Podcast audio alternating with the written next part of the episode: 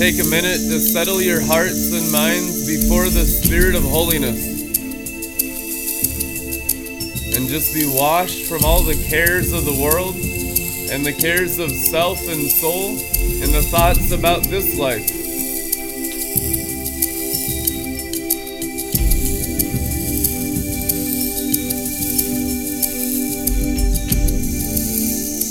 Love you, Heavenly Father. We don't want to be just sheep of your pasture, Father. We want to be lambs. Make us lambs.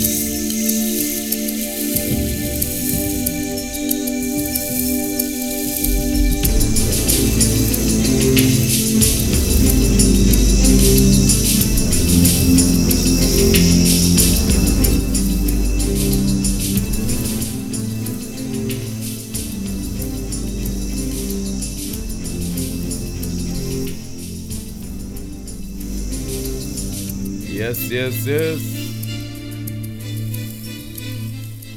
How you guys doing out there? Alrighty then. oh, it's okay. I'm a limo driver.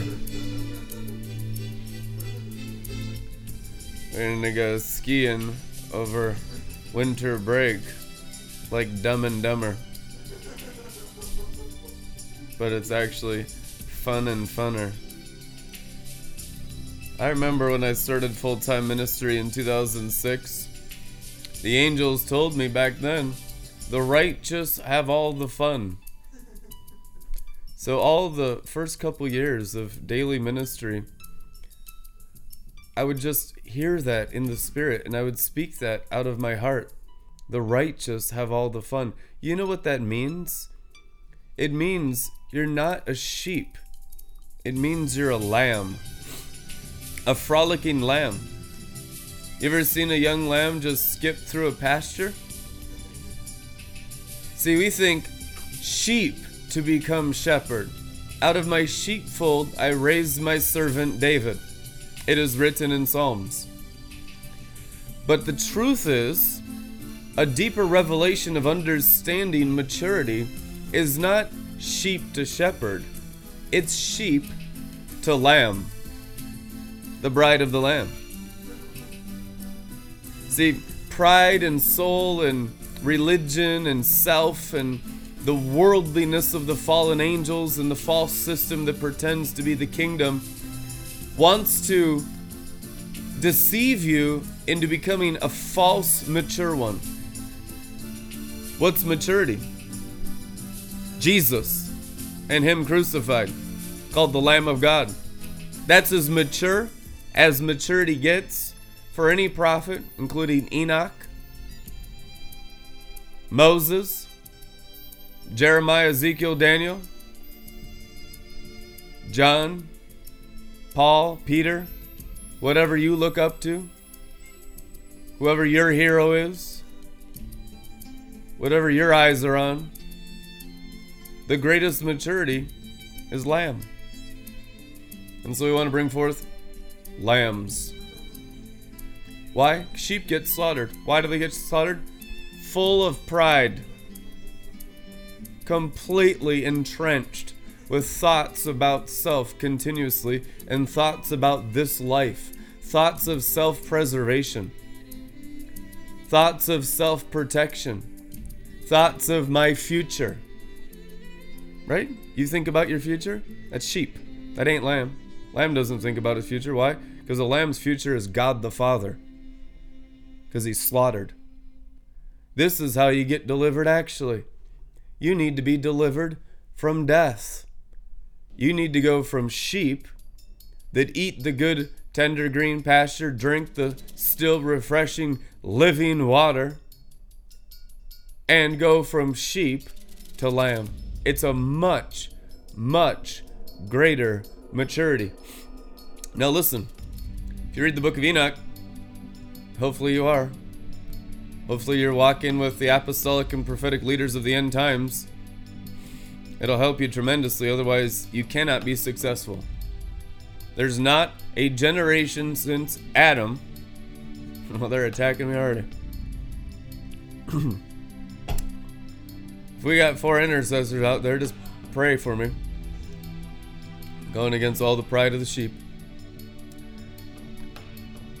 There has not been a generation since Adam that has not been led by prophets. Is it to toot my horn? No, it's Jesus. Jesus is the inspiration of the prophets. He is the spirit of prophecy and the inspiration of the prophetic, which means being alive. To very to even be alive, you have to be prophetic. Charismatic filth out here, it's like a business for these people. It's like a book job. No, we serve the Father in Zion. And if He tells you to write a book, you write a book. If He tells you don't write a book and don't ever write anything, you never write anything.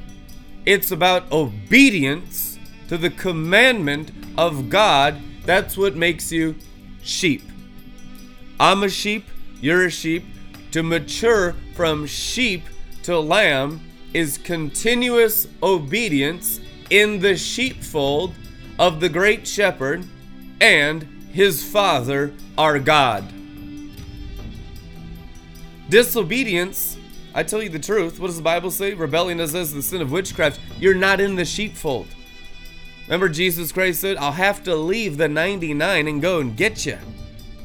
Right? But if you don't want to get gotten and you want to stay outside obedience to the word, which is the sheepfold, he won't get you because you don't want to get gotten. Okay? And the reason why they don't want to get gotten now is because of pride. I don't need a shepherd. I don't need these people around me that think they're better than me.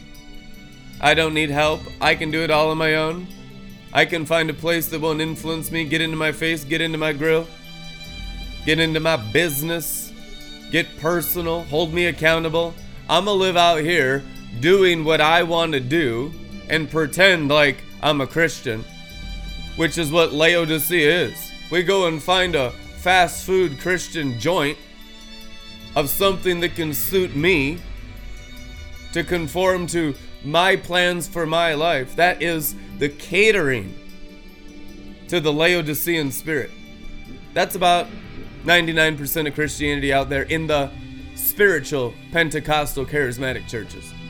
They cater to people that try to find something that suits themselves. True Truth, anyhow.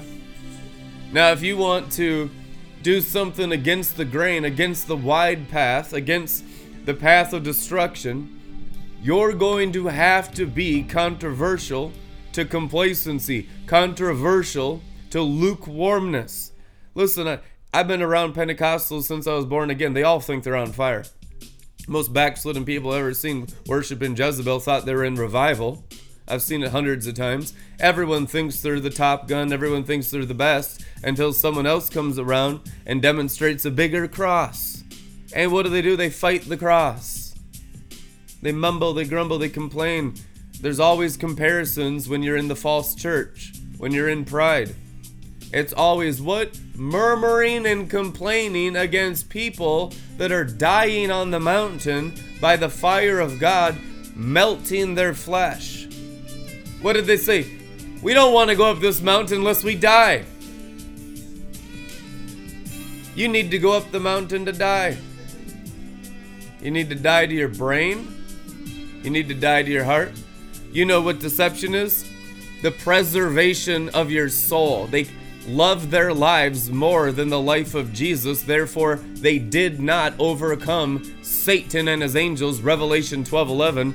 That's exactly what it says. The reason why people are undercomers, which is submitted to the fallen angels in Babylon the Great, claiming Christianity, but really not overcomers, not using Christ's conquering power to overcome their own pride. You can do it all on the inside and be an overcomer through the cross, the sheep gate to the Father. It is the annihilation of independence from the Holy Spirit and His anointed. Babylon the Great is destroyed for two reasons. If you read Revelation 17 and 18, it says, For the apostles one, that's one of the two, and for the prophets, that's two of the two. The Bible teaches the only reason why this world system your souls are breathing in right now goes down is because of a radical people. The Bible says, honor a prophet, get a prophet's reward. Honor a righteous man, get a righteous man's reward. What is a righteous man? An apostle. Therefore, a prophet works under the sun. A real biblical Jesus Christ prescribed apostle will work righteousness, which is in the names, the laws, and the deeds of the luminaries, which will have a dominion over the natural realm, which is called the government of God. You haven't had the apostolic yet. They call themselves apostles, but under the sun, the Bible teaches in the red letters honor a prophet, get a prophet's reward. Honor a righteous man, get a righteous man's reward. Every time righteousness is taught in scriptures, it has to do with over the sun powers and abilities. They call that the mystic realm. Bob Jones called it the mystic realm. Is it mystical? Yeah, it is. That's accurate. It's mystical, but you demystify it when you live there with all of your heart and the information and the ability is transferred to the renewing of your mind in a much greater way than anything you've ever experienced in the river, in Elijah, under the sun, in prophecy and prophetics. You know what the truth is? Coming into these realms of righteousness in the path of Elijah to the path of Enoch, the prophet and the apostle, this path is understanding where prophecy ceases and love begins. There's no love under the sun, but the Bible says God is love. Where's God? Above the sun. So, only in practicing apostolic righteousness that most of these charismatic flakes squirm at and just protest because they practice under the sun false love. And I'm not making fun of your spirit because I'm this will destroy all the deception in your souls. It's a sword on purpose. You need circumcision from false love to ascend and practice righteousness, which is true love. You will know the truth and it will set you free from everything under the sun and from all the false sun, which is all false light in you that you think is light, but it's actually darkness. So true light has come into the world. What does that mean? Morning star. Morning star. When I pulled my car out of the garage to drive to Joel's bar, I knew I was going to get a sign and wonder as I was preparing tonight. When I pulled out of the garage, there was a truck. When the garage doors opened like this, like a scroll, there was a truck right there. From the beginning to the end of the truck, it said Morning Star. I said, Oh, and then he began to teach me on the light of the moon and how the moon submits to the morning star, its creator. What is morning star? It's an understanding of apostolic righteousness of the power of all the lights of the luminaries. It's the sovereignty of the law, the deeds, and the names of the sun and the moon and all the stars and the leaders of the stars. That's what morning star is. Those who overcome Jezebel, I will give the morning star. Jesus Christ, red letters, Revelation chapter 2, it is written. And what is the morning star? It's the power of light in the universe. Is it the power of Earth's light? Yes, it's white Earth. It's lake white Earth. Is it the power of the sun? Yes, it's white sun. And all the names of the sun manifesting through your spirit? It's the power of the moon and the white moon and all the names of the moon manifesting through your spirit in righteousness. And it's the name of all the stars and the constellations of the stars and their holy righteous names that reflect God the Father's glory in their names, in their deeds, and in their laws. Practicing the laws of the luminaries is practicing righteousness. It supersedes all laws of all nations on earth. That's why you have 50 stars on your US flag. It's based on the laws of the luminaries. Yes, I know it's based on Kabbalah, but Kabbalah is a counterfeit of what the star is as a reflection of God the Father's names. That's why Adam did not name the stars, Adam named the animals. Jesus Christ named the stars because he had the names of God, his Father. Truth, anyhow. Jesus named all the stars. That's written. Don't look at me like that. I can see right through this camera now.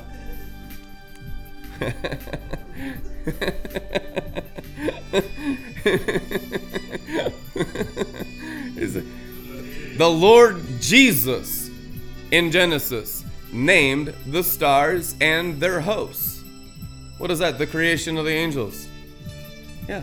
So each star has an angel. The sun has an angel, the moon has an angel, the earth has an angel, and every star in the heavens has an angel. Now, not all the stars and their angels stayed on course. They left their courses in the heavens, and they did not appear at their proper times, it is written, because the proper times of appearing would have been through the sons and daughters of God. But the angels were like, we're not going to practice the humility of the Father and go through the hearts of the sons and daughters of God. We're stronger than them. See, it was pride in the beginning. Ezekiel 28, pride swelled up in his heart, and he compared himself to God. I'm more beautiful than God. I can have my own kingdom. The I ams of Lucifer, of Revel, uh, Isaiah 14. It was all about competition, comparison, and envy, which is mostly what you men deal with. Because it's all Lucifer. And so that Luciferian DNA in you is what we're dealing with to get the men out of Satan completely and entirely into Jesus Christ as lambs, which is actual manliness. Walking into the Mall of America with Rebecca a couple weeks ago, and I said, They're not going to let me in. She's like, Why? Because the sign says, Guns are banned on this premises. Guns. My biceps. It got her. That one got her for like a week. She was joking about that one. I'm telling you now, manliness is lambliness. Write that one down. You can put that one on Facebook. Manliness is lambliness. We want to be just like a rammed sheep. Look at my horns. God's like, you're as dumb as deceived as it gets.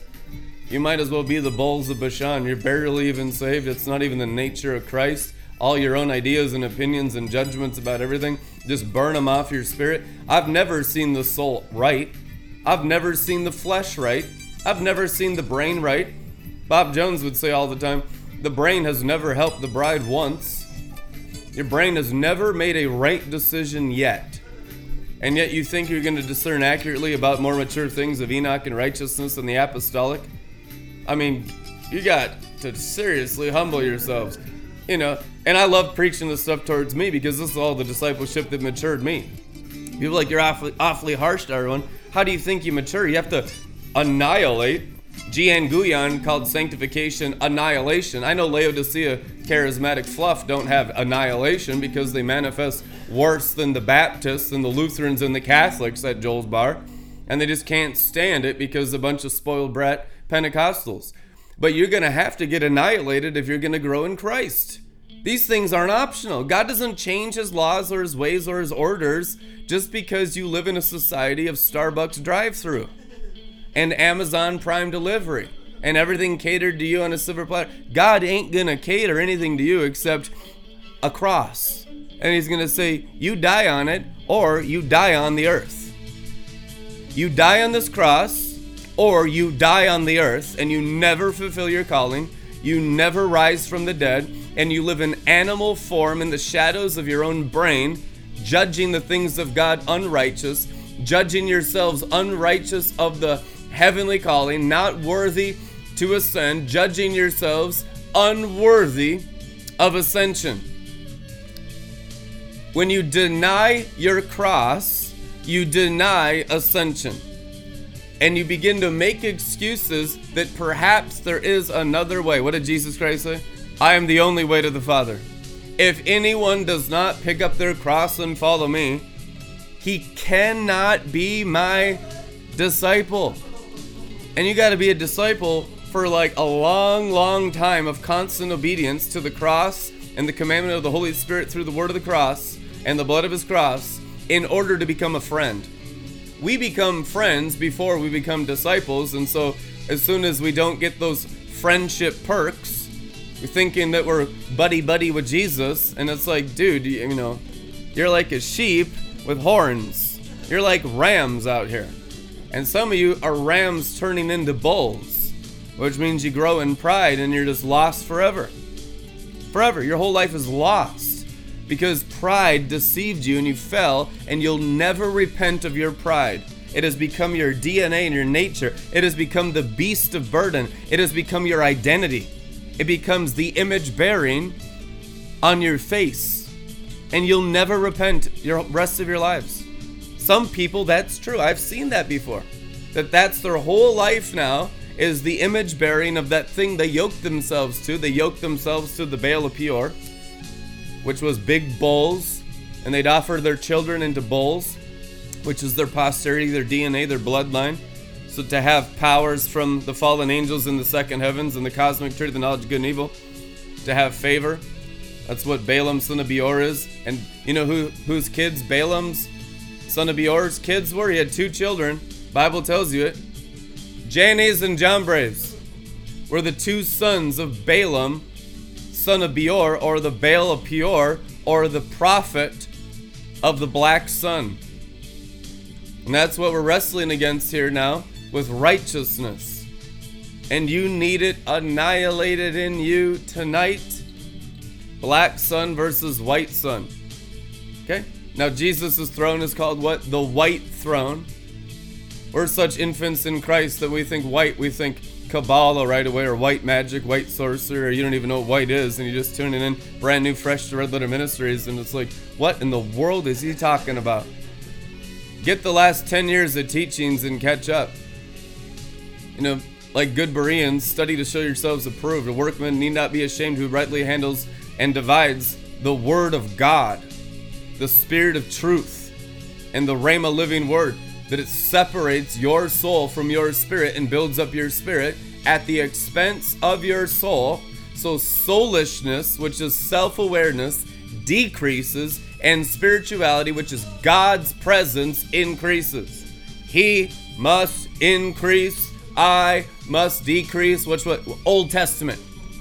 That's the Old Testament talking about the old covenant decreasing and the new covenant of spirit man increasing and the old covenant of soul man decreasing. Soul man must decrease, spirit man must increase. See, worst abomination that causes desolation, which is division that sets itself up, in the temple, the Antichrist, is soul man Christianity. Even the most elite people of the charismatic church that I've been around for 16 years of full time ministry, they will come in and have whole sections of soul man prophetics, which is Jezebel. Soul man spirituality soul man New Testament, soulish Christianity, soulish, soulish Pentecostalism, soulish spirituality. That, my friends, is Belphegor, the black sun, or the Baal of Peor. And its children are the black and white magicians of Egypt, which is the greatest deception of false love ever created in any demonic system known to man that you're in right now, called Babylon the Great. That's what Babylon the Great uses to deceive all nations. Does that include Israel? Does that include Christianity? Yes, you read, dude. It includes all Christianity. In fact, the soul part is all deceived. The mind part is all deceived. Stay with me now. Don't get offended out there. The flesh, we all all know that. You could be a Baptist and believe that. We love Baptists. Jesus the baptizer of lightning. Aha. Jesus the baptizer of thunder. We're going to get baptized in something tonight. And I don't care if you think it's alright. This is sovereignty. Amen. You don't have a will. It's just deception. Just stubbornness. You've given your lives to Jesus. He's your owner and master. You could call him your slave driver. Yep, he's my slaver. Bondservant in chains are slave of Christ. In our culture of false freedom, we think, man, that's oppressive. No, that's freedom. If you're not a slave to Christ, you're a slave to selfishness, which is demons, and that's what's wrong with everyone. Like, you have an idea of what freedom looks like. Like, you get to do what you want to do, and God anoints it, and you're deceived. That's Satan. You get to do what God the Father wants to do, and it'll be the best thing through your life, and you grow through wisdom, through suffering, because you'll kick and scream and whine and complain the whole time until you're more mature and understand God the Father's ways. Then you stop resisting the Holy Spirit, grieving and quenching the Holy Spirit who's trying to father you, but you resist Him. We all do it. It's called weaning the child. You're like wieners. We're wieners. It's true. Little wieners. They need to be weaned from stubborn pride, self willed attitudes, opinions that God the Father don't have ideas, misconceptions, literally all knowledge. The Bible says knowledge is what's killing everyone. And you have to be emptied of knowledge. Not the knowledge of the third heaven, not the knowledge of the archangels teaching you in the second heaven, like Uriel and Enoch, not the knowledge of the seven spirits of God sent out into all the earth. Holy Ghost will illuminate your spirit with knowledge and about 1% of it will bubble up into your heart, into your brain, so you look bad, because you'll have incomplete knowledge. Because he ain't about puffing up the flesh like the false spirits out here. You want to have the complete picture so you sound good and like you really know what you're talking about in front of others. Holy Ghost wants you to be a fool, for Christ's sake. He's not interested in your Areopagus mountain of Greece looking good in front of sinners and impressing sinners of knowledge within their own system, like the Corinthian church, which was a bunch of prostitutes. He wants you to become a fool for Christ's sake, and you stop caring what others think, and stop being men pleasers and women pleasers, and start pleasing the Holy Ghost so you can get promoted off the earth into the sky, into the clouds. Just a, a couple steps of Adam, okay, to Seth then to Enosh, then to Mahalalel, then to Jared, then to Enoch, then to Methuselah, then to Noah. He wants you to have the names of the generations of your genealogies in Jesus Christ in you already. You're related to these men, by the way, if you're a Christian. You've been engrafted into the family tree. That's why the genealogies in the Bible in the New Testament goes all the way back to Adam in the Gospel of Luke. These are your brothers and your fathers in Christ. So, unless you're manifesting them through your spirit and their names and their righteousness and their inheritance, do you think you'll ever get back into the Garden of Eden? Zero chance. Why do you think genealogies are in the Bible? That you might practice the tree of life which is practicing wisdom and righteousness. For the fruit of righteousness is the tree of life. And he who engrafts actually won a soul, which is real evangelism, not this stuff out here that you see people do. You know, win them to church, you win them into the tree of life. If they're not engrafted in the tree of life, they're not won. They're not in a different kingdom. They don't have a mindset to be living in a bloodline of Jesus, in the blood of Jesus, they'll dishonor the higher things. You see them every day. It's a false conversion.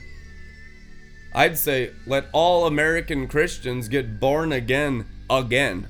I don't care how saved you think you are. You could be the prophetic leaders and the apostolic leaders of millions. You need to get born again. Again.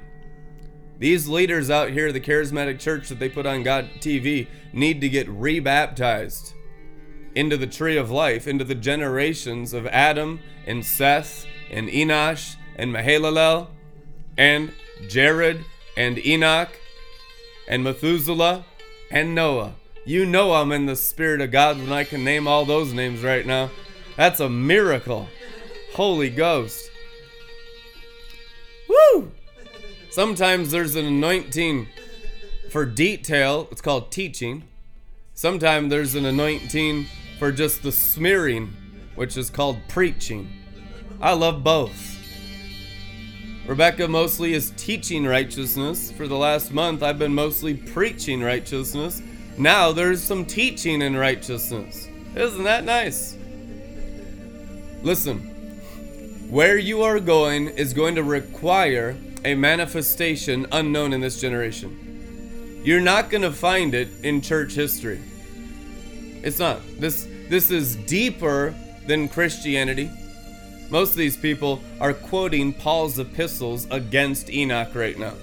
The charismatic church is literally so bewitched by Satan that she is quoting Paul's epistles against Enoch. Do you realize Enoch was like thousands of times greater in glory than Paul? Paul could have only dreamed to walk the path of Enoch. And you people are quoting Paul against Enoch, Paul's father of Paul's faith.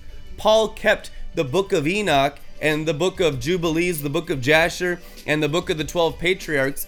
He had these scrolls and manuscripts. These were Paul's heroes, people we have some kind of idea of Paul's epistles. I tell you what, when we read uh, Rick Joyner's The Final Quest, Paul is there rebuking the church on earth for misunderstanding his epistles. This is this is such a misunderstanding in most of you people that you are using Paul against the higher things that Paul hoped you'd mature into. He says the hope of wearing celestial garments. He says that in his writings, the hope of becoming kings. But I can't even talk to you in that language of wisdom because you are yet infants in Christ, Paul's exact words in the Bible. He wishes that he could speak of Enoch, Jasher, Jubilees. He wrote Hebrews, so he speaks about it a little bit in there in the order of Melchizedek. I'm telling you now, this was the dream of the first century apostles of the Lamb. to take back this world by practicing righteousness, and they know, Peter knew. What is the apostolic of the first century? Men who were so sanctified, they began to practice a luminary righteousness. How do you think they got to Rome? How do you think he lived in Caesar's house? How do you think Peter says the elements will melt with fervent heat in the heavenlies? To be an apostle requires your spirit to be through the sun and upon the sun and over the sun. Because under the sun, you're not yet apostolic, you're only prophetic. Elijah under the sun, Enoch over the sun, and that is the path of righteousness that shines ever brighter to the full dawn of day, which is practicing the sun through your earthen vessel with all of its names, laws, deeds, powers, and favor, and all of that light mixed with the seven spirits of God in your spirit. Your spirit is a temple of the Holy Spirit, and the Holy Spirit created the heavens so they could go through the temple. That's why creation longs for the manifesting sons of God, Greek word huios, which is mature ones on which government are apostolic righteous ones, on which government rests. We think flesh, we think mind. You speak about stars to these people, they'll go into their brain. This ain't for your brain, put it in your spirit. The whole new covenant is spirit. Your spirit will transform your heart, your DNA, your brain, your mind, and your bones and marrow. Truth, anyhow. You don't need to put any of this in your brain. In fact, you'll go mentally ill if you do. You'll never get it your whole life if you try to just calculate it in your, your carnal mind. Carnal mind is a calculable IQ that is comparable to chimpanzees. Not I'm not trying to belittle you, it's true. We think the human mind is intelligent. God calls it a beast and an animal. Do you even understand how intelligent God the Father is? I don't think you do. God measures intelligence by how much light of his names and his laws, of his lights, are passing through and being practiced through your born again spirit. Brightness is intelligence in the kingdom of heaven, which is your rank in the morning star. That's your rank in the kingdom of heaven. That's your rank in Joel's army. Okay? So the brightness of your spirit and the names of the lights in your spirit. Some of them angels. What do you think the Lord of hosts is? The Lord of angel armies. What kind of spirit do you have? Do you have a different spirit than the spirit of the angel of the Lord, the commander of angel army? Do you realize you're born again of the angel of the Lord? That's what the Bible teaches. Jesus Christ in the Old Testament is the angel of the Lord. You've been born again of the Son of God who is the angel of the Lord. Yeah, and they're like, make sure he has flesh because you're carnal. You got to make sure he has flesh because you're carnal. Yeah, make sure the cross has crucified your whole body and turned it clear. Otherwise, you'll never understand anything of righteousness and you'll never have any wisdom because the beginning of wisdom is killing beasts, which is not valuing your carnal ability, which is still anointed in false Christianity. What is Jezebel?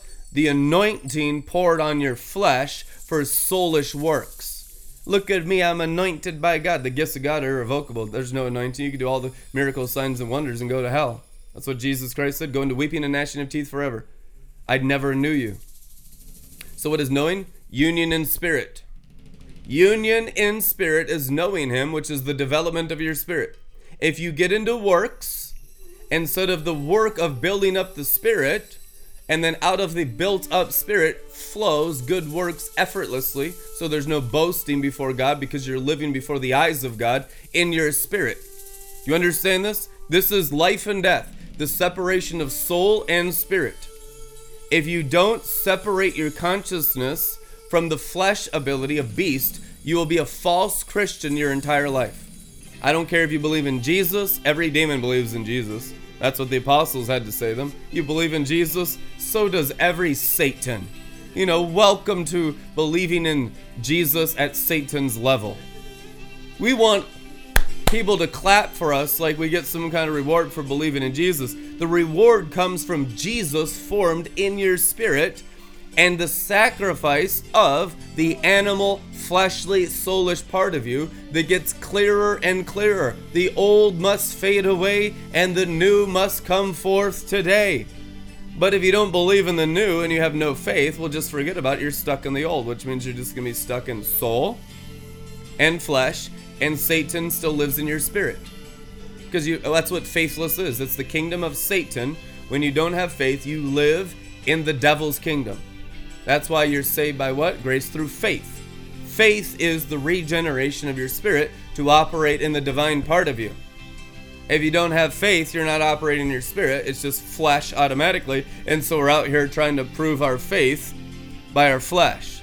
And of course, I know the devil out there would say, Brandon, Faith without works is dead. And I'd say, Amen, Satan. Hallelujah. So I was going to sit back and let the angels deal with that. Selah. Jesus could hear their thoughts. The animal's not creative, the animal's not genius. The stars are creative, the stars are genius because they're reflections of the glory of the Father and they bear the names of the Father, named by the Son of God Himself. So, all intelligence in this universe is bound to light of the Holy Spirit and the Holy Spirit's creation of stars that have perfect DNA, which is the ability to recreate the part of you that's imperfect, which is called the transfiguration of your bodies. Then we will be changed in a twinkling of an eye. What's twinkling of an eye? Twinkle, twinkle, little star. When you twinkle, eyes of flashing fire. What flashes? Stars. Jesus' eyes. Revelation chapter 1. That means that the whole, as he ascended, his body was changed. He gave his blood to God, but it also made him Lord of the heavens, Lord of the universe physically at the right hand of God. Is he intervening in the second heavens? He does anything he wants. God's enthroned in the heaven. He does anything he wants. That's what's written. He can do anything he wants. But what he usually does is allow his watchers, Gabriel, Uriel, Raphael, and Michael, and several others, He'll give them authority to deal with those who are rising through the sheep gate to become lambs of the Father. Okay? Sheep, which means constant obedience to the commandment of the seven spirits of God in your spirit at the cost of looking bad on the outside, looking stupid on the outside. And it doesn't mean you're stupid, it means that your spirit is growing in intelligence. It doesn't mean you're sloppy, it doesn't mean you're foolish. It means wisdom is rising up in you and you're being mistreated by those that have rejected Jesus in his development in the hidden person of the heart. So, everyone who's attacking people in the Bible, it's because they have rejected the heavenly calling. The ones who attack, the, the ones that get persecuted, have accepted the heavenly calling. The ones that have rejected the heavenly calling, they're the attackers because they've chosen hell. You're either a temple of hell or heaven, and there's nothing in between. In Laodicea, you say, oh, yeah, gray matter. There's so much in between, Brandon. It's not just cut and dry. It's not yes and no. It's not black and white. It is black and white. And it's not Jannes and Jambres. It's light and darkness. Okay? The greatest deception of darkness is that it could be the blood of Jesus. Yeah. That it could be the wine of the new covenant. Red magic of the red dragon. It's the highest sorcery in the kingdom of hell. White and black are birthed from it. Out of it, the, de- the devil's belly. It's the devil's offspring. So there's all kinds of different levels of deception. We just got to get you at a basic level deception. Amen. And the cross is what dece- uh, what delivers you from deception. Holy Ghost. The cross delivers you from deception. Now I want to read something to you. This is from 2 Corinthians 6. We read it pre-bar, but it is the Rhema word of God of apostolic crosses. Now you have an apostolic cross because you asked Jesus into your heart. If you die on it with all the flesh and blood part of you and the spiritual soul part of you that has the appearance of spirit but is absolutely not, that it's totally diabolical and automatically goes the wide path of destruction unless it's annihilated with the mind and with the flesh and with the blood, your soul will always go the wrong direction.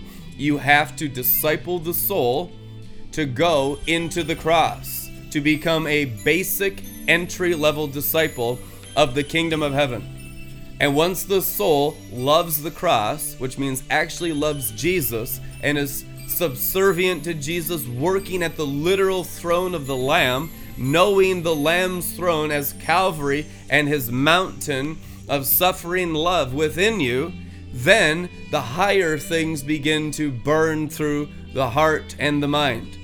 But the foundation is Christ in you, the hope of finding your cross. That's what you find when you find Christ. People want to hug, people, you need a hug. Sometimes you need a hug. We're into that stuff too, you know. It's not just all brute warriors, you know. Grown warriors cry sometimes. Amen. At how bad it is for our enemies. that, must, that must really suck, man. It ain't easy kicking against the pricks, is it? yeah, we feel so bad for you. And it's real love because it's a bunch of selfishness down there and false love, and you're not compassionate. No, I'm not compassionate towards sin. Zero. You know, there's a, a war hardening that's the opposite of hard hardening, and infants in Christ that haven't fought in 10,000 battles know nothing about. They just sit out there from their white picket fences and judge because they've never been near the front lines, but they have about 10,000 opinions from Satan about it so that they never grow in Christ. Amen? That's true. We want you all to become mighty champions and warriors, and in order to become lambs, you'll have to first become sheep, then become Davids, which is apostolic, which is get into radical, thorough obedience. And there's many of you at a David level out here. It's true. They're like, oh, I thought it was just a maggot. Yeah, there's maggots. We could we could put the microscope under maggots, but there's a regenerated growing part of you that's stronger than maggots. That's encouragement, no? That's a prophetic word for someone out there. I love it. You see that false mothering, anti Holy Spirit stuff, just like coddle their sin, coddle their soul. Man, I tell you what, you need to become the Mother Holy Ghost, a brooding mother hen, and hatch these people with their crosses. You don't even know what love is. If you're under the sun, you've never practiced love, you just practice sympathy towards the animal, which is not love. It's actually the coddling of death. And that's very true about everyone in this place. I've watched you. Now, some of you are really getting it, but all this stuff, as it falls off you, your spirit gets encouraged, and the demonic part of you that is really antichrist, it just goes away. So you rejoice in the greater truth every day. And the part of you that doesn't like hearing it, that's the part where you have a stronghold. John Paul Jackson said, anytime there's an offense, there's a stronghold. So one of my jobs is, as a priest, is just to reveal to you your strongholds and then just take all of your murders. Mm-hmm. And I can absorb it, but you know, you, you're gonna reap what you sow because you're you're murdering God the Father, formed in me, to a level of a 23 year old angel of Jesus Christ. So that doesn't always work out well. You think, you know, sinning against God the Father, he's just going to take it all. He will. He's very slow to anger, but the Bible says he's slow to anger. If you keep sinning against him, eventually the slowness runs out and all you get is anger. Right? That's what the Bible says, New Testament. That's New Testament Christianity.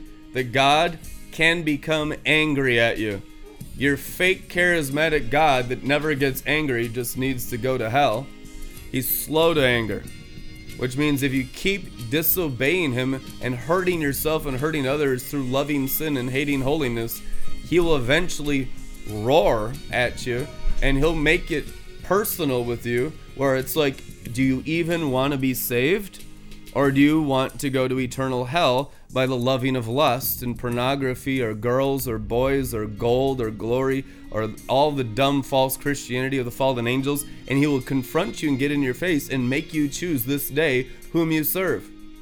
A holy and righteous Father who is love, demonstrating that love has consequences if you practice anything other than his holy love in the heavenlies. Love is higher than prophecy.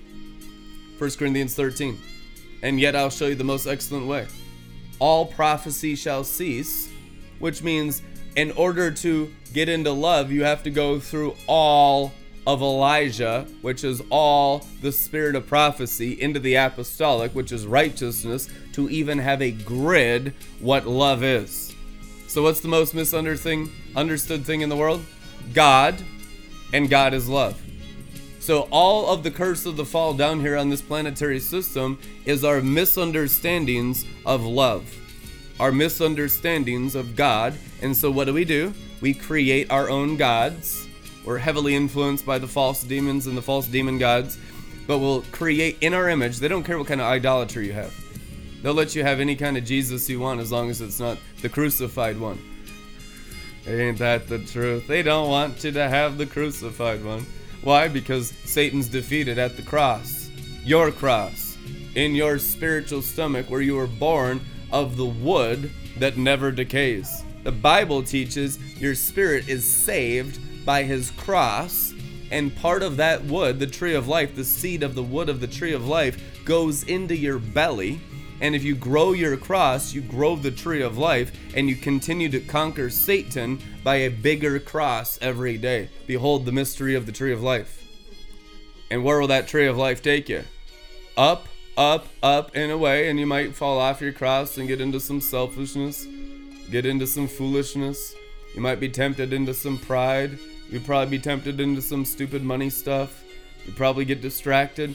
But after you've tasted the consequences of sin that is death, because you love Him more than yourself, you go back to growing your cross in your spirit. I don't have time to waste on folly. I don't have time to waste on temporal, profane things under the sun. I'm going to invest all my time, resources, and abilities on eternal things, which is called the fear of the Lord, the beginning of wisdom. That's like the day you forsake folly and begin to practice level one wisdom. Amen. And we need great humility, and so I'm always bringing it back into the entry gate of wisdom because all this stuff that thinks it's something when it's nothing, it loves humility. God is humility. The Lamb of God is perfected humility. And so all the higher things of God and all the more greater things of light require a greater humility and a greater sacrifice of the animal's pride, the soul's pride, the mind's pride, the pride of knowledge, the pride of life, and the lust of the eyes and the lust of the flesh. All of it gets totally annihilated. There's a cost, there's a price you pay for a greater light. It's simply more humility which is a bigger cross. And the bigger your cross, the higher you can go in Christ. Legally, I'm the sheep gate to the Father. I am the crossover, the bridge, the Bain bridge, the water bridge, the bridge to God. And God will lead you into the path of ever increasing glory if you can stay crucified constantly in your spirit and your soul and your mind and your bones and marrow and your bones and marrow and your mind will cover all your other organs. You'll need to take those with you too, otherwise, you'll just die like Herod, who was disemboweled by the angel. I love that verse. We need more of that in church. Amen. You got Robert's Rules of Orders in your church, you got Herod's politics in your church. Behold, the angel of disembowelment. He's coming to visit you. Christmas 2022. Amen festival of lights, when lights disemboweled darkness in their bowels, and their intestines spilled out, and worms ate them. Ministries, Worldwide International Inc. Amen. Now we're talking. That's my love language right there. You talk like that, you start to bring Michael and the warring angels of Zion around. You're like, man, this starts drooling around you. This guy has really got it.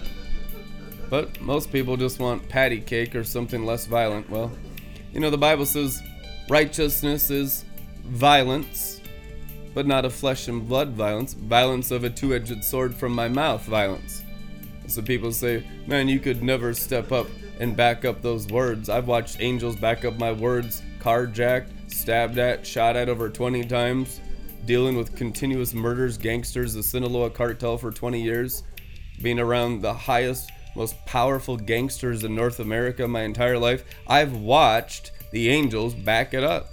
And I was terrified half the time. I'm not going to lie to you. There's some really scary stuff in this world. But I watched God developed my spirit over all the fears of death, the real threats that exist in North America, down in the underground, in the underworld. And in that underworld, there are terrible, demon possessed disciples of demons we had him live in our house one time at the Phoenix House when I lived across from North High School on 14th and Knox. And this guy was a heroin distributor for an organized crime syndicate. And he was taught how to make heroin by demons face to face as a demonic seer. And so he was trying to get clean. So we locked him in our basement for two weeks. True story. Yeah. Just we we created a prison, a dungeon for him, and literally locked him in there. Had food and water, nothing special. and we forced him to get sober off of heroin. And then for six months, I nursed him by reading the Gospel of John mostly to him almost every day.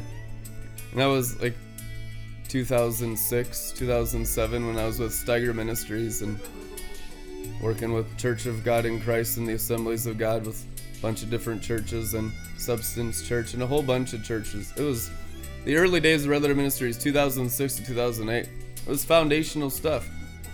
I was learning how to take all the wildness of Elijah, all the prophetic calling and destiny in my life, and just throw it out there into little Mogadishu. Throw it out there into just all the worst things of American society, just the underworld of satanic piss. And let's see if this gospel works every single day amongst the worst sinners in North America Canadians.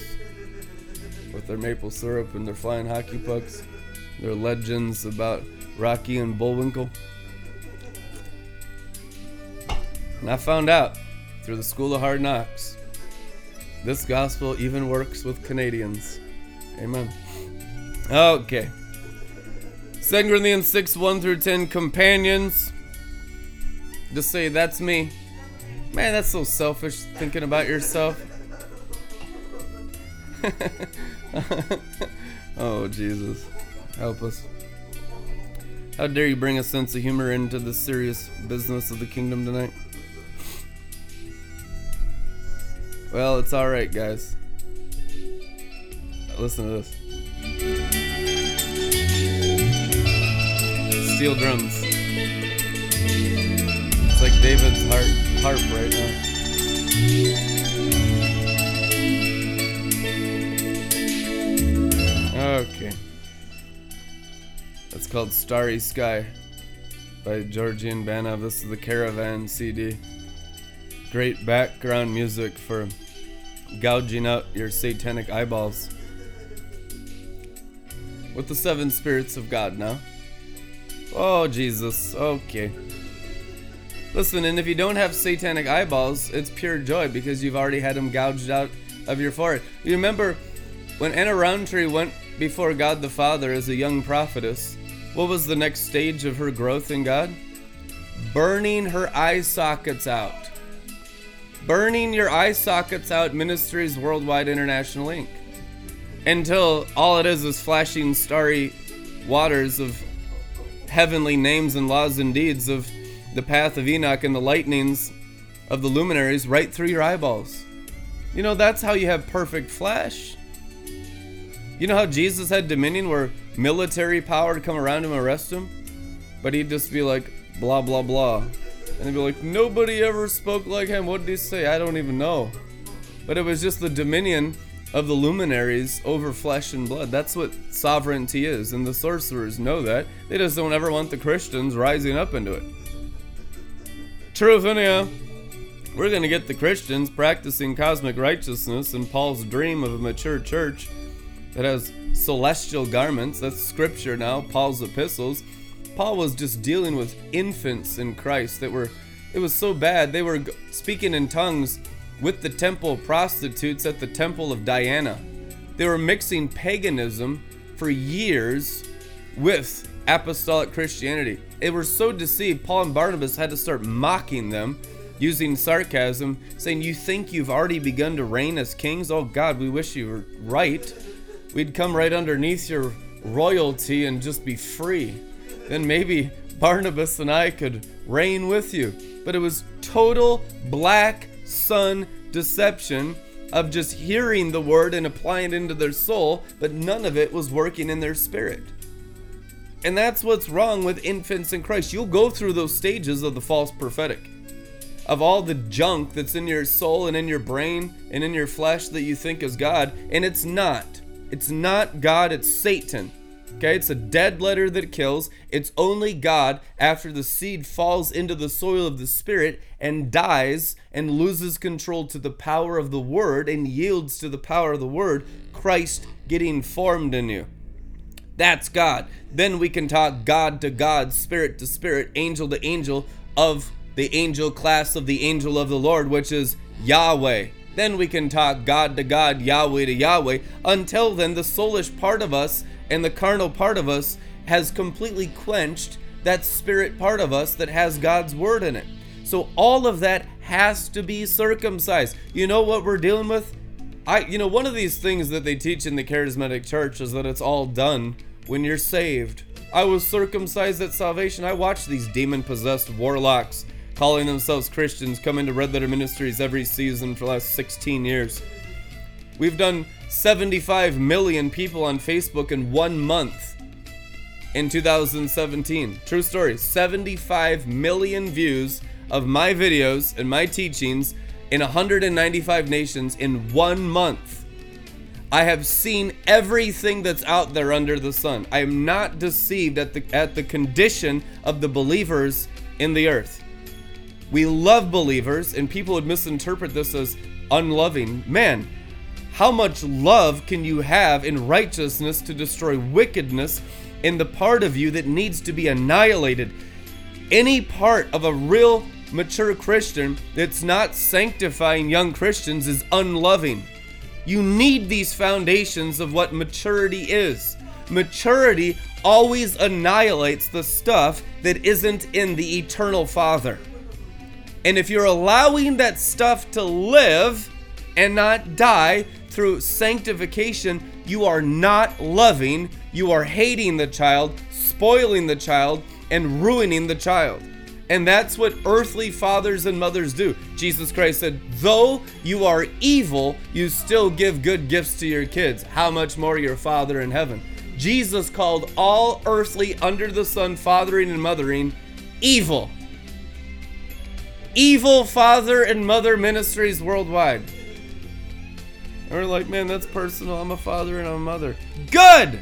Because it's true and it'll set you free for the Heavenly Father to be all that's left in you. Then you'll raise your kids up like the first estate of the first family Enoch, Jared, Mahalalel, which means the splendor of the sun. Amen? Enosh, Seth, Adam, and go all the way back into Eden and live in Eden's glory light. I mean, that's what mothers and fathers are for. What is a natural mother and father? Evil. What is a spiritual mother and father? And all of you should become spiritual mothers and fathers. Righteous. What is righteousness? Raising them in the way in which they should go. What is that way? Well, it ain't the flesh, I'll tell you that. And it ain't the soul. It's the seven spirits of God, God's Holy Spirit. The way of the Lord, the way of the Master, the way of the Creator. It's the way of Jesus, the way. This is the way. Walk in it. Where did he go? Right up into the sky. Didn't he? We're leading them down here laterally, congratulating ourselves, thinking we're good parents. I'm telling you now, good parenting is a lot different than what American Laodicean Christianity tells you. Good parenting is raising them into the cosmos. Some of these ones will be born in Zion, which means born in the sun and in the moon, like Moses and Enoch and Noah. Instead, we're just born in darkness with black eyes. Oh, you gotta wipe the, the sludge out of their eyes when they're born like orcs. Getting personal now, but it's true. Kids born in the black sun, it's real. And we just applaud it. It's what a beautiful baby. That's God the Father don't think it's beautiful. Your false love thinks it's beautiful. It's not beautiful. What's beautiful is the original design of being born in righteousness with the sun and the moon shining through your spirit like an angel. Now, the Bible teaches God said that was beautiful. But if you're not born with the luminaries through your spirit, is it beauty? Is it God's beauty? Or what beauty are you talking about?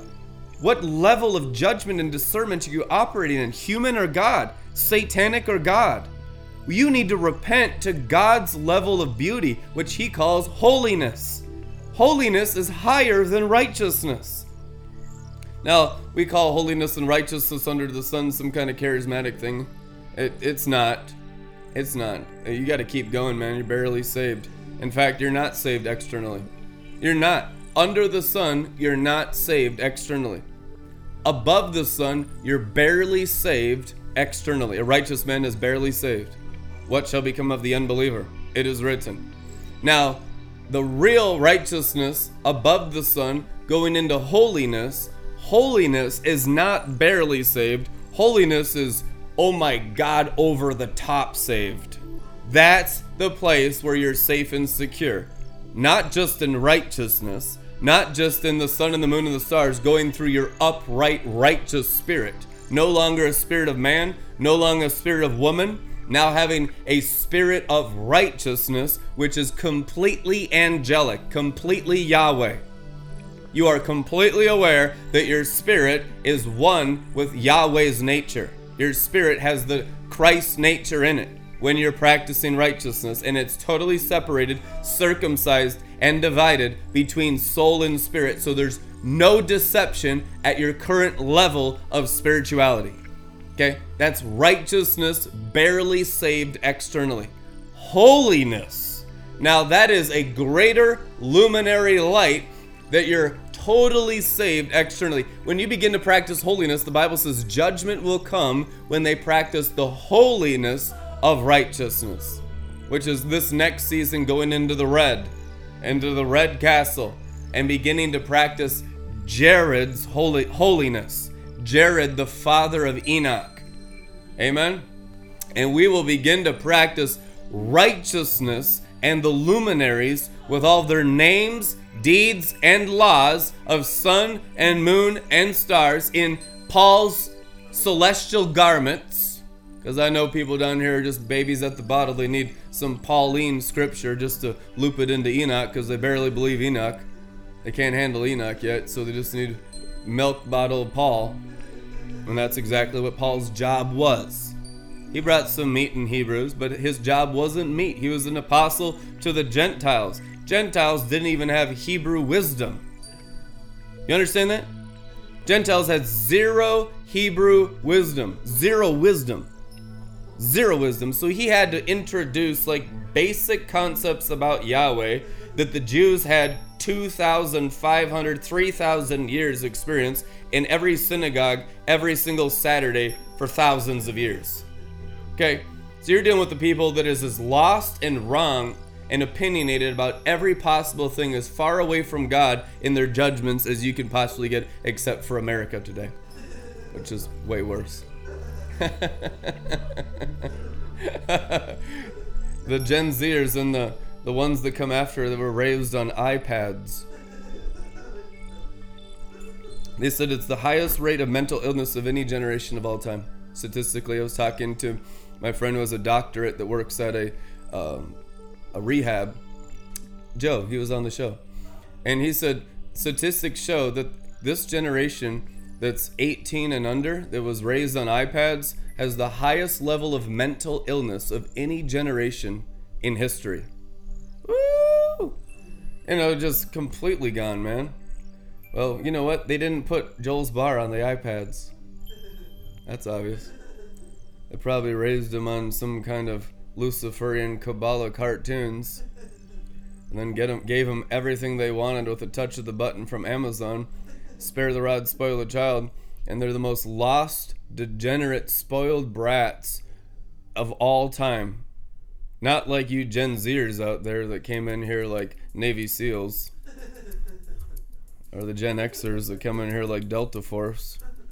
You know, but just these young people, these idiots. I was dealing with some hypocrisy. Yeah, yeah. Oh, are we? Are they worse than us? Everyone's worse than Jesus. That's wisdom. Now. Wisdom kills beasts. Now you're in union with Jesus in the word part of your spirit, where you're obedient. In the word part of your spirit, which means you're doers of the word in spirit and in truth, worshiping God in spirit and truth. That part of you is perfect.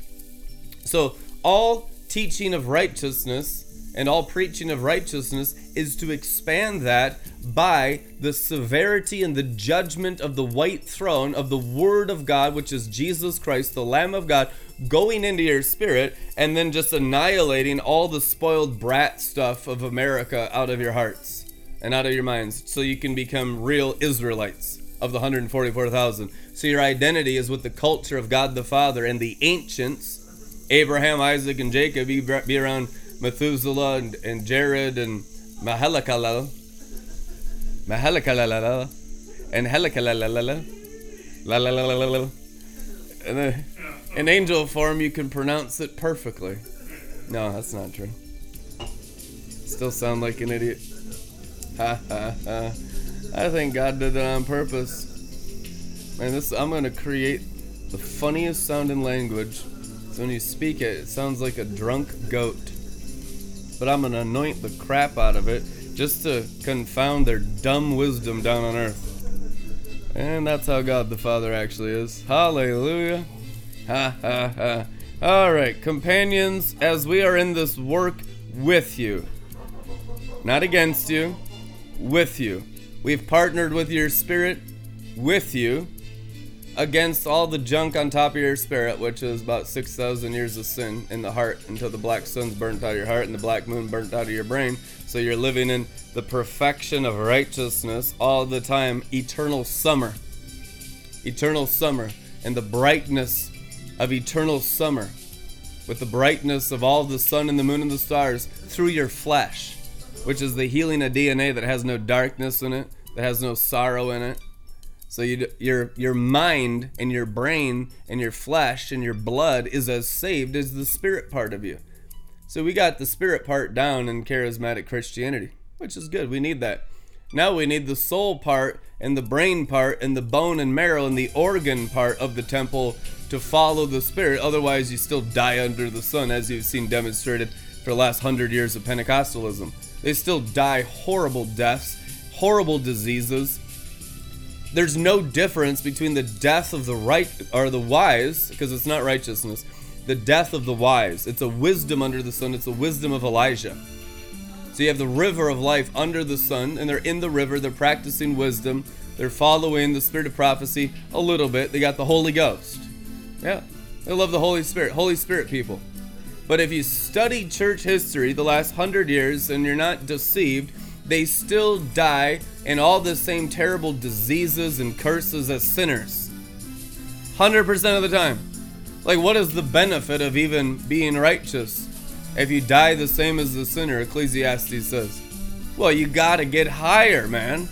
You gotta get higher than the sun. I saw an angel standing on the sun, book of Revelation, which is the born again spirit has the ability to go through the sun and stand on the sun, then transfer the splendor of the sun through the soul and the mind and heal the DNA so it's always summertime in the soul. Even if you live at the North Pole like us. Amen? Mm hmm. Well, we're working with you. We beg you. Please don't squander one bit of this marvelous life God has given us. 2 Corinthians 6 1 message. God reminds us, I heard your call in the nick of time. The day you needed me, I was there to help. He's helping you in the way you actually need it. Not the way you want it, not the way you thought it was coming, because it's never according to the intelligence of the flesh. Zero. God is totally against that. It's the intelligence of the mind of Christ, which is a rainbow outside the brain that's totally white in Revelation 4. That's the Father's intelligence. That's the mind of the Father. Amen. That's the Father's Son, the Father's intelligence, the Father's mind. That's what you want in your spirit and through your soul and through your brain and through your bones and marrow, wrapping you in the intelligence of the rainbow mind of God the Father, because that's how Jesus is in the Bible in his perfect mature state. That's what a lamb of God, I saw the lamb of God, a lamb of God, which is much higher than a sheep of God. A sheep of God is a disciple. A lamb of God has gone through David and become like the Father and demonstrated physically the nature of the Father with his flesh, which is a lamb of God. Okay, when the lamb of God appeared, it was the full likeness of God the Father. So it demonstrates accurately what God is actually like, his intelligence, his words, his wisdom.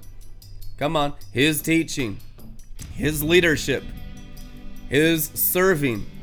It's different. It's a lot different. It's always different than what the flesh thinks or what the soul thinks or even what your spirit thinks. God's spirit is not your spirit. God's spirit is not your spirit. Your spirit is a different spirit from God's spirit, and you could be joined together in the spirit if you're yoked to following and obeying God's spirit, then your spirit can grow. But if your spirit is not obedient to his spirit, forget it. Your spirit's out here just doing all kinds of dumb stuff every day. Your spirit's just full of sewage. You have a dirty conscience. But if your spirit is yoked to the white ox of the Holy Ghost, now you're obeying your Father in you, and you're cleaning your conscience. You're cleaning your spirit. You're transfiguring your spirit. And the water of your spirit will get cleaner and brighter every day, and it will rise up through your heart and through your mind and sanctify you. You're sanctified by the washing of the water of the word, by the obedience to the Holy Spirit, who's the mother who birthed you the brooding mother hen of the born again experience, born of the Spirit. That's your mom. And the water. That's your path. Amen. I am the way, the truth, and life. So you call the water Jesus. I am the water of life. He is the baptism. He baptizes in the Holy Spirit and fire. It's fire water, it's living water, it's water that comes through things that don't have dust on them, which is called what? Stars, perfect DNA. He poured out his spirit upon the mid heavens, and it cut a path through the mid heavens, and then was poured out in Pentecost. It didn't skip the mid heavens. Revelation 22, you read the Bible, it went through the heavens. What is the path that Pentecostal fire and winds and rushing winds of fire and laughing tongues of fire and wine and fire and the oil, all of it, where did it come from? It came from the third heaven through the second heaven and was poured out on the first heaven in Jerusalem upon the 120 in the upper room. Amen. Now you have the Spirit, now you have the path. You have to rise in it. You have to rise in the Spirit by obedience to the Spirit, doing the acts of the Holy Spirit, the works of the Holy Spirit, making the Spirit your master. Under the sun, to graduate from under the sun into the sun to practicing righteousness, getting past elementary teachings, foundational things of laying on of hands, baptisms, the resurrection of the dead. And if God permits going forward into advanced training in righteousness, Hebrews 6, it is written, Amplified Classic, it's only if God permits that you are perfect in obedience to your mother, the Holy Ghost, with all you as a son, as a spirit being. And you have to obey perfectly every day. And if you disobey, you just wander around the wilderness of your soul doing acts of the flesh, usually self justifying, getting offended, growing in pride, listening to false teaching and preachings that your itching ears desire, and just waste your life in the sands of time. He wants you to spend your time wisely as a stewardship of your time on earth for the investment of your spirit. And if you are stewarding your time wisely for your spirit, working unto the Lord and not for man, your spirit will grow daily and you will redeem the time and have more time added unto you. He will give you more, more, more time. Time, times, and half a time. He'll give you all the time. He'll give you the eternity of the eternities if you get into radical spiritual obedience with your whole spirit every day. And you just count the heart and the mind and all the realms of the heart and mind as a manure pile. Just burn it off your spirit. I don't care what it looks like, heart mind. Your heart and mind will follow your spirit automatically. You don't have to train the heart and mind. Are you dumb? You train the spirit. You disciple the spirit. And the heart and mind follow the spirit of whatever's in your spirit, which usually ain't God. It's usually all kinds of worldliness, all kinds of selfishness, all kinds of spirits of lust, all kinds of spirits of pride, all the junk of the temptations of the demons and the fallen angels in the heavens, ranged attack, they hit you right in the spirit. Isn't that what you wanted? Money? There you go. Now just go to hell. I'll give you that. Isn't that what you want? A spouse? There it is. Now just go to hell. You want a whole bunch of kids? There you go. You want success? There it is. Now just go to hell. They'll give you anything. That's what temptation is. The Lord's Prayer. Keep them from temptation from the evil one. Matthew 6. So you're constantly tempted. To do what? Anything but develop the eternal part of you that bears the Father's image. That's what temptation is. Wasting your time doing anything that doesn't build up your spirit. Does that mean I can't watch Netflix? Probably. If you act like that, do I can't do that, can't do that? No, you can do Jesus. It's not about can'ts and cans and do's and don'ts, you Pharisees. It's about you get to build up the eternal part of you by eating the bread of your Father's will. And then your life becomes thrilling and full of energy, full of excitement, with no dull moments, no loneliness, no sin, nothing, no lust and no pride, and you're just constantly enthralled with who God is developing your spirit in His exact likeness. And everything that's not like Him, that pretends to be like Him, gets exposed in you all the time, especially the longer you've gone to church. I've found that the longer people are involved in earthly Christianity, the more stuff has to come out of them like the Israelites that were building bricks for 400 years. 400 years of dirt buried upon their spirit of the abilities of Jacob's ladder, of the abilities of the 12 tribes and the constellations of the 12 tribes, and Rachel the moon, and Jacob the sun, and Judah the constellation, and all the 12 stars of the rulership of the heavenlies. They had lost all of their luminary ability in their rulership of Abraham's promises to your offspring be like the stars.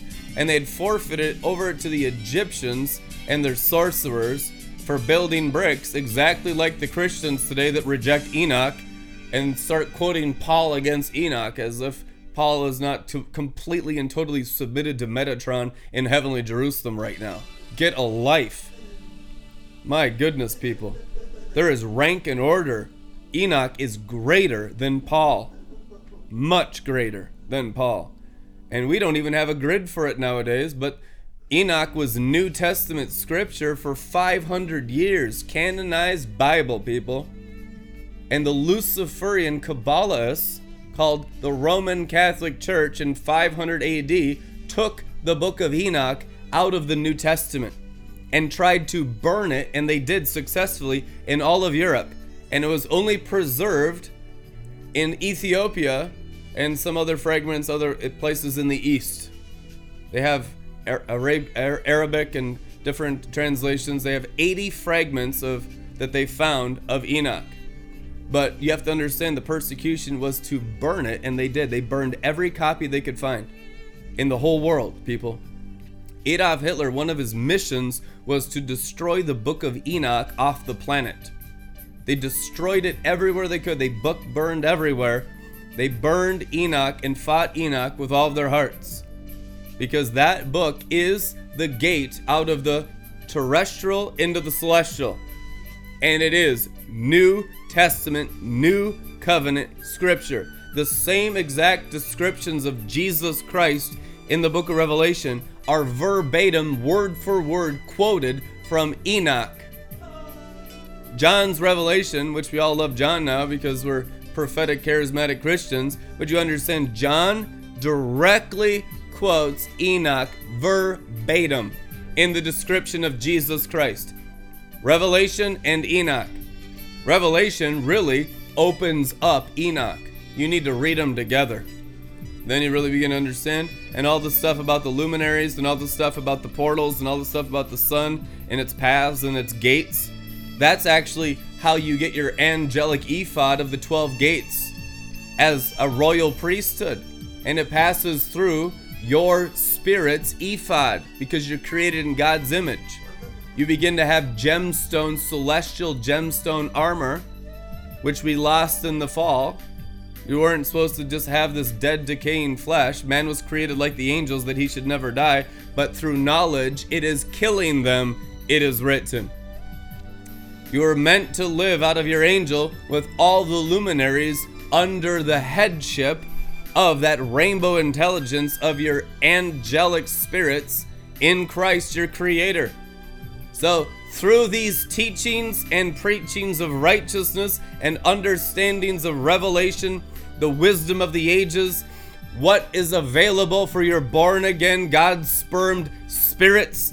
You will mature higher than anything of the limitations of religion that they've put upon your minds. And demonic influence in your brains shall go to zero. And righteous influence in your brains shall consume you with light and revelation and judgment towards all lies in your minds. So, to judge sin requires the brain to be totally annihilated, like the place of the skull, where he was crucified, Golgotha, or the place where Satan is defeated, is your brain judged with righteousness. It's your brain judged by the law and the order of the stars. Truth. How do you have dominion over brains? luminaries, DNA. The DNA of the stars has by default dominion over DNA of the earth. So the fallen angels want to keep human beings in a beast state, in an animal state of darkness in our minds under the tree of the knowledge of good and evil. But if you renew your mind and begin to practice righteousness, Revelation 12:1, with 12 stars wrapping around your mind, beginning to operate in the Father's mind, and you go up and you begin to judge the mind and allow your mind to be judged from all things terrestrial, all things earthly, all things cultural, all things male, all things female, all things Greek, and all things Hebrew. And if it's just annihilated out of your brain, then your mind will shine like the sun in the kingdom of your Father forever. And the deliverance that you're seeking in your mind comes from the DNA of the stars, because stars have no dust in them. Two thirds of the stars obey their orbit and are not fallen. That's what the Bible says. Only one third fell. But two thirds have perfect DNA, which means there's no dust on them. The earth has dust on it. Therefore, it's a corrupted environment. Stars have no dust. They have their perfect form of God's original design already working in them. That's why they're the most sought after by spirits. And usually the spirits of the wicked and the spirits of the Satans. To give to the wicked to manipulate the spirits of the just and the spirits of the born again Christians through the flesh and through the mind. And to so polarize the mind that we never awaken to spiritual ability. Come on now, that's what sorcery does. I'm illuminating sorcery and all the works of the devil so that you can win against Satan at a practical level of wisdom and righteousness imparted into your spirit. Your spirit can do it.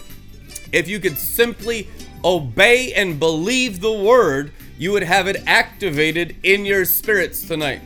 But if you are stubborn and say, no, this stuff is too weird, too strange, I'm going back to Paul's baby bottle, you are going to have a hard time during these days. God expects maturity after 2,000 years of sowing his seed into the earth.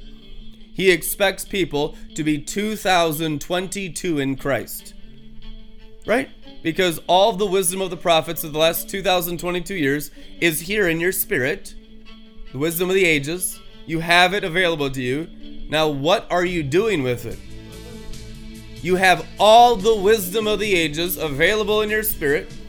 You're born of the Spirit. You have the seven spirits of God in your spirit already at birth.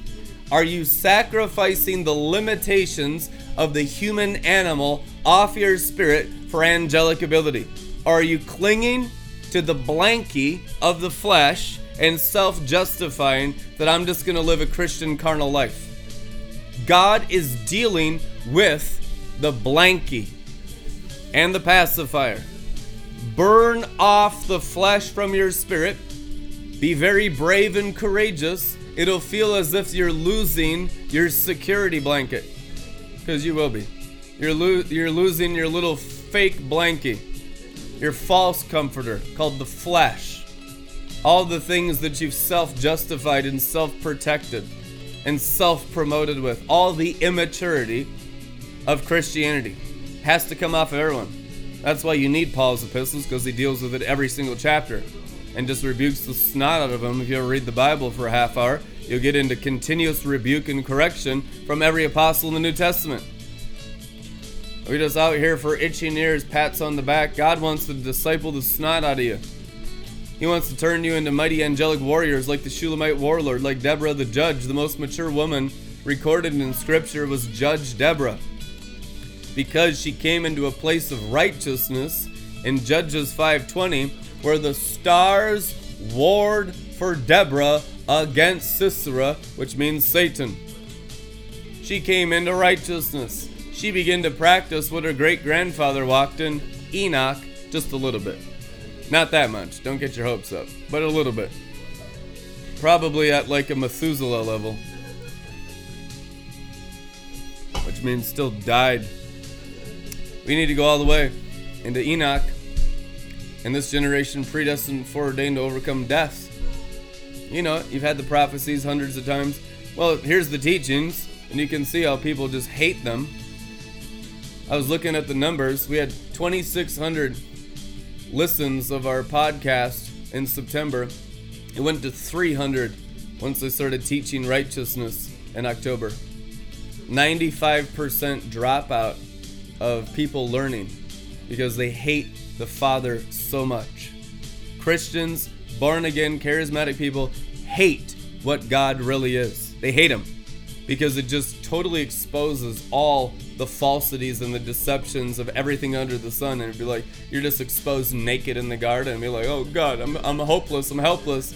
Yeah, welcome to truth. The only one hopeful and help helpful is the seven spirits of God. If you're hoping and helping in anything else, you're serving demons, you're idolaters. We have our trust in demons and idols and self and money and all kinds of dumb things around here. We need our trust in the Holy Ghost, in the Lamb of God, in reality, and in the Father. And you know what the Holy Ghost trust is? Angels. You get them there, too. Jesus relied on angels his whole ministry. There's not one act of God from Genesis to Revelation in any part of the advancement of the Father's kingdom in this earth except through angels. Look at Jesus' birth. It's angels every other sentence in the birth story of the Messiah. Right? Which means if God's doing something 100% of the time, He's doing it with His holy, innocent angels. Which means if He's raising you up, you'll be surrounded by more and more angels the more and more you obey them of what they brought you from your Father in heaven. You'll have to go through angels for a very long time and obey the angels. What did how did Enoch mature? You read the book of Enoch?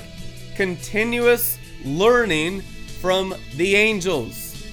You can't go five sentences without the angels in Enoch. Why? Because you're a spirit being that requires angels to help your spirit part of you. Amen. And you keep maturing with the angels until you're with the angels.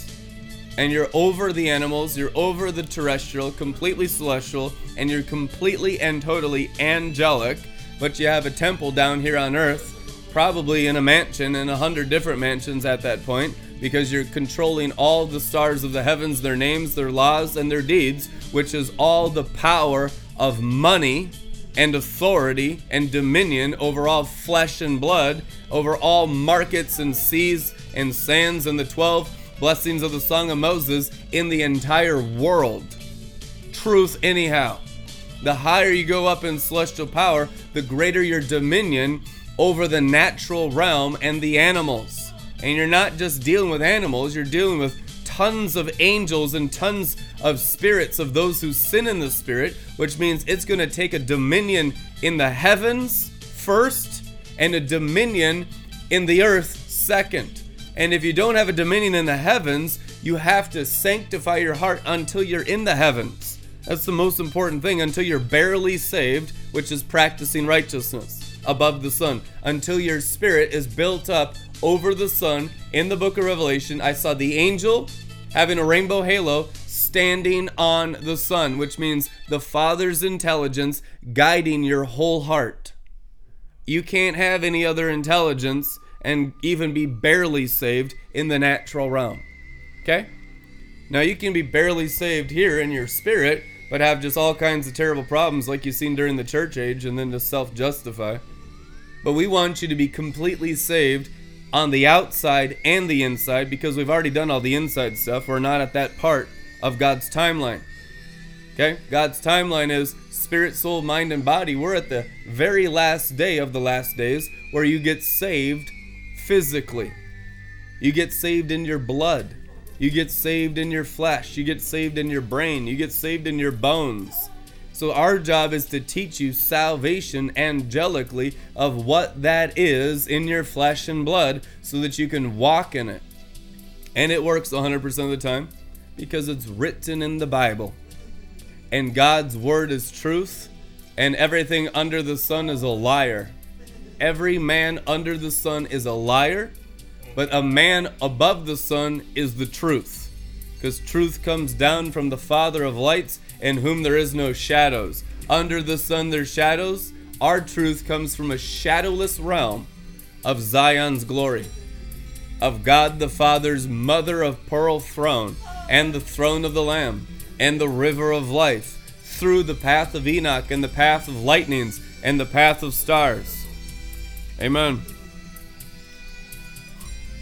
Enoch 59 will close with this the secrets of the winds and other heavenly phenomena.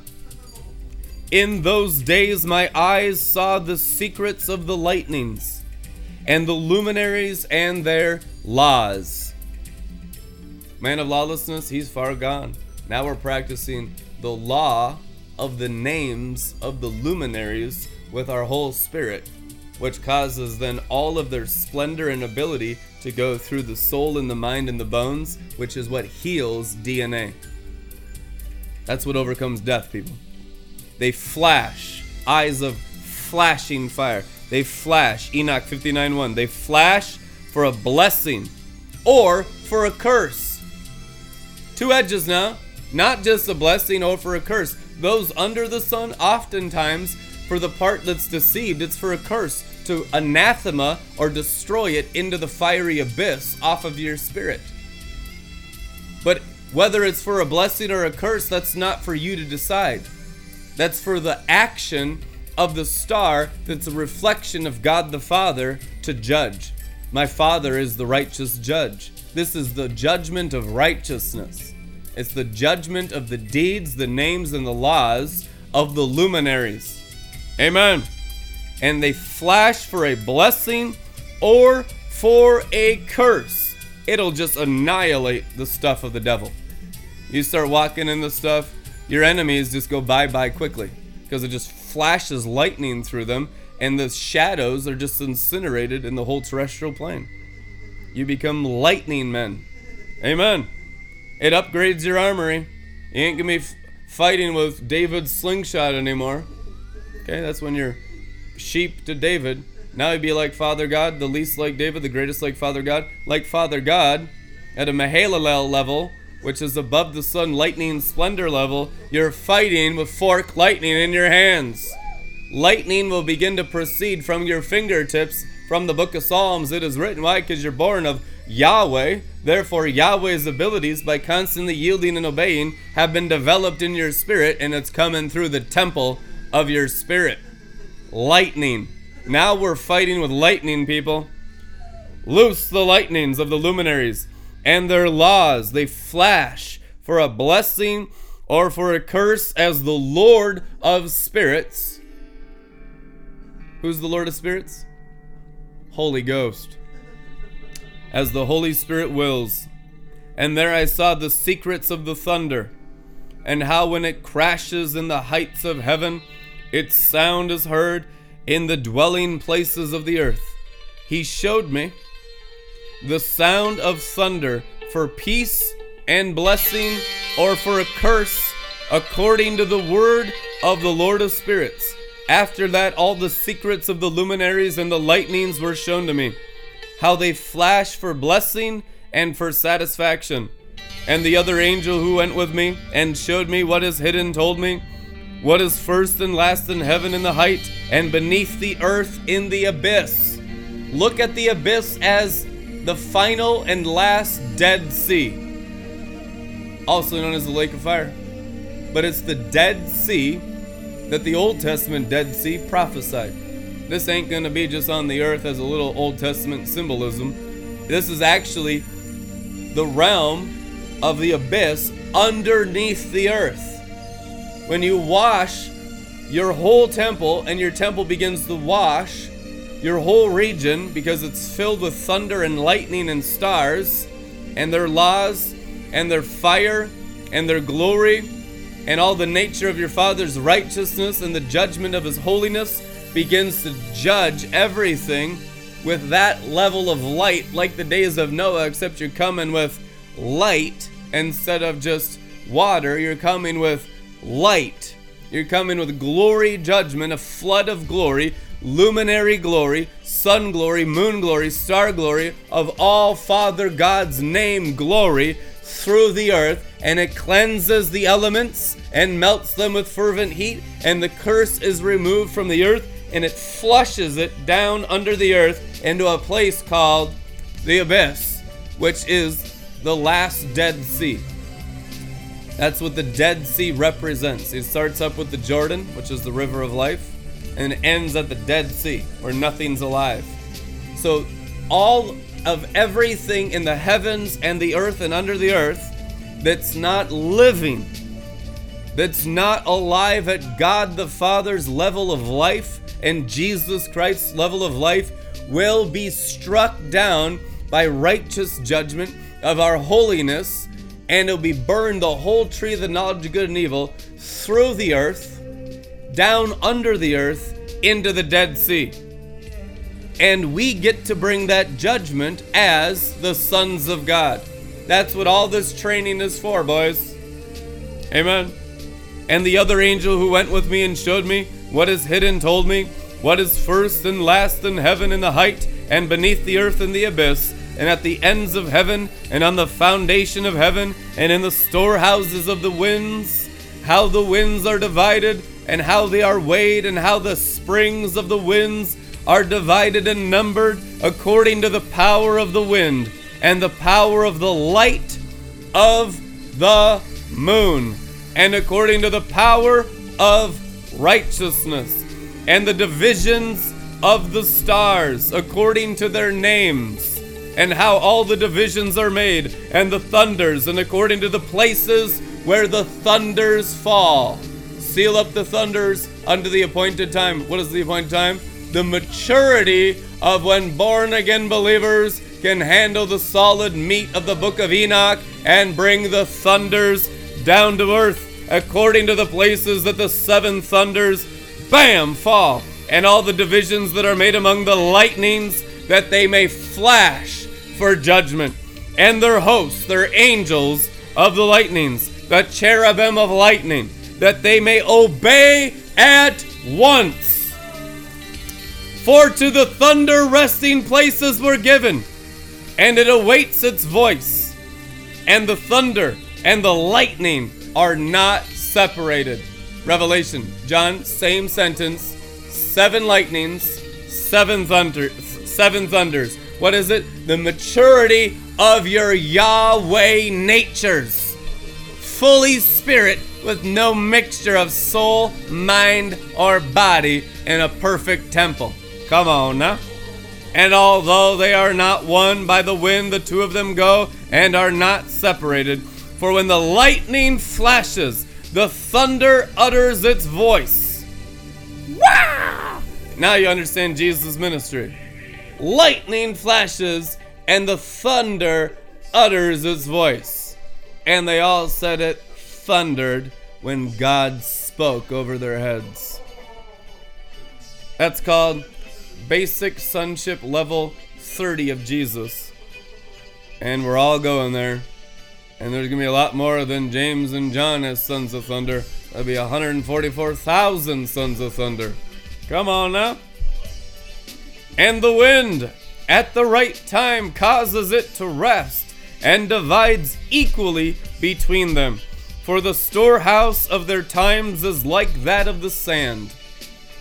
And each of them is checked by a rain, and is turned back by the power of the wind, and driven thus according to the many regions of the earth. The wind of the sea is masculine and strong, and according to the power of its strength, is it draws it back with the rain, and thus it is driven and scattered into all the mountains of the earth.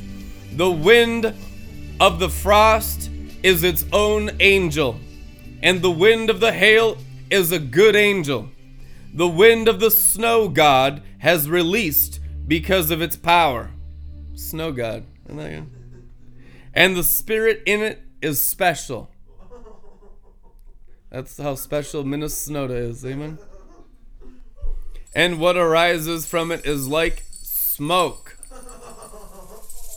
blood, fire, billows of smoke, lightning coming out of the smoke. Sounds like Sinai. No, it's your temple maturing in Christ through your spirit. Its name is frost. It's taken a dominion over the elements, over weather. Yahweh in your spirit can do it easily. He's God in you. Let it renew your mind. Get your mind out of the beast Put your mind in the Prince of Peace. And the wind of the mist is not mingled with them in their storehouses, but has a special storehouse, because its course is glorious, both in light and glorious in darkness, the onyx castle.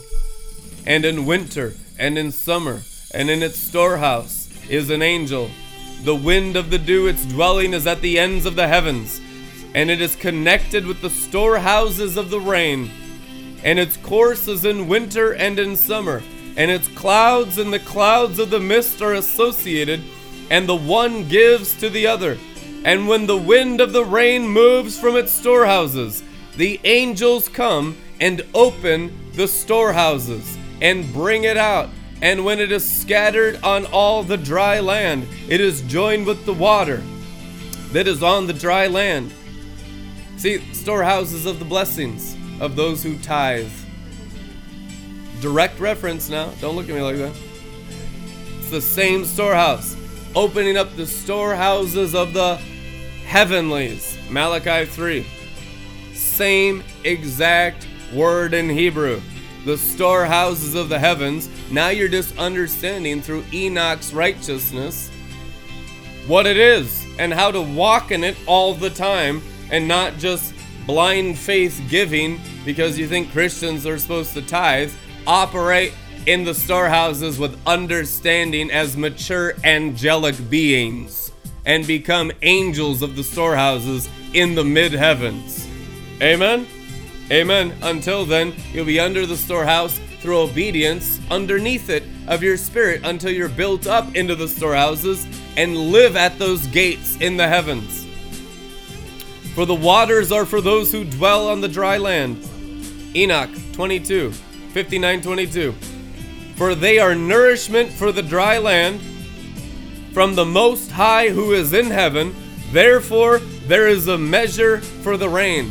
I just got a message on email that said Son of Thunder on it. Just as a testimony, as, as a witness that we're bringing this forth, literally, as I'm declaring it. And the angels are given charge of it. All these things I saw toward the garden of the righteous. The garden of righteousness. The Garden of Eden now, come on. This is how we get back in physically. Adam and Eve were in there physically. I saw all these things towards the garden of righteousness. We'll end there. We'll get to Enoch chapter 60 when we come back on Tuesday in a greater glory. Hey, we're doing a Black Friday special. 20% off through Cyber Monday of BB Luxury Perfumes. All of these fragrances have come out of literal experiences with the angels in heavenly realms of glory and has given me many of them the recipes name for name. Bliss of Gethsemane, fragrance of his cross, fragrance of his garden. And so I had cardamom signs and wonders. Who has cardamom signs and wonders? Fragrance prophets, fragrance apostles. We bring the fragrance of Christ everywhere. And Paul sold tents. I can sell perfume. And it's glorious. And it, there's experiences in the heavenlies imparted into the bottles. And it's marketplace. It's my Boaz pillar. You want to support my businesses? Use the code Black Friday 20 and get 20% off all BB Luxury perfumes through Monday. Sale ends Monday. Amen. And get just whacked on fragrance. You know, I remember I had an encounter with Abraham's tent one time back in like 2009 when I first moved into the crack house. And how much frankincense that man burned in his tent. He kept it hot boxed. You understand, the Bible talks about fragrance constantly. It's not just Old Testament, it's everywhere in the New Testament. Fragrance and perfume is in Revelation. Sacrifice is often referred to as perfume to God. God loves fragrance. Jesus Christ said, when you fast, perfume your head. It's written in Matthew. Jesus preached the perfuming of the flesh with fragrance. Remember the alabaster box? That was nard from the Himalayas. It was perfume costly perfume. The gospel itself is a perfume, but it also had natural perfume that cost Mary of Bethany $55,000 to buy to pour on him. And how many y'all know when she poured it on him, she got down there and wiped it with her hair, she got covered too. In Jesus' name. So be covered with the fragrance of God the Father, the Lord Jesus Christ, and the Holy Spirit, and the fragrance of the name of every star in the heavens that obeys its orbit, and let it be poured on your heads. Let it fill your cups spiritually, morally, mentally, and physically. Be perfumed with the light of heaven. Be perfumed with the light of holiness from Zion. In Jesus' name, bless you all, and we'll see you Tuesday. Amen. Glory.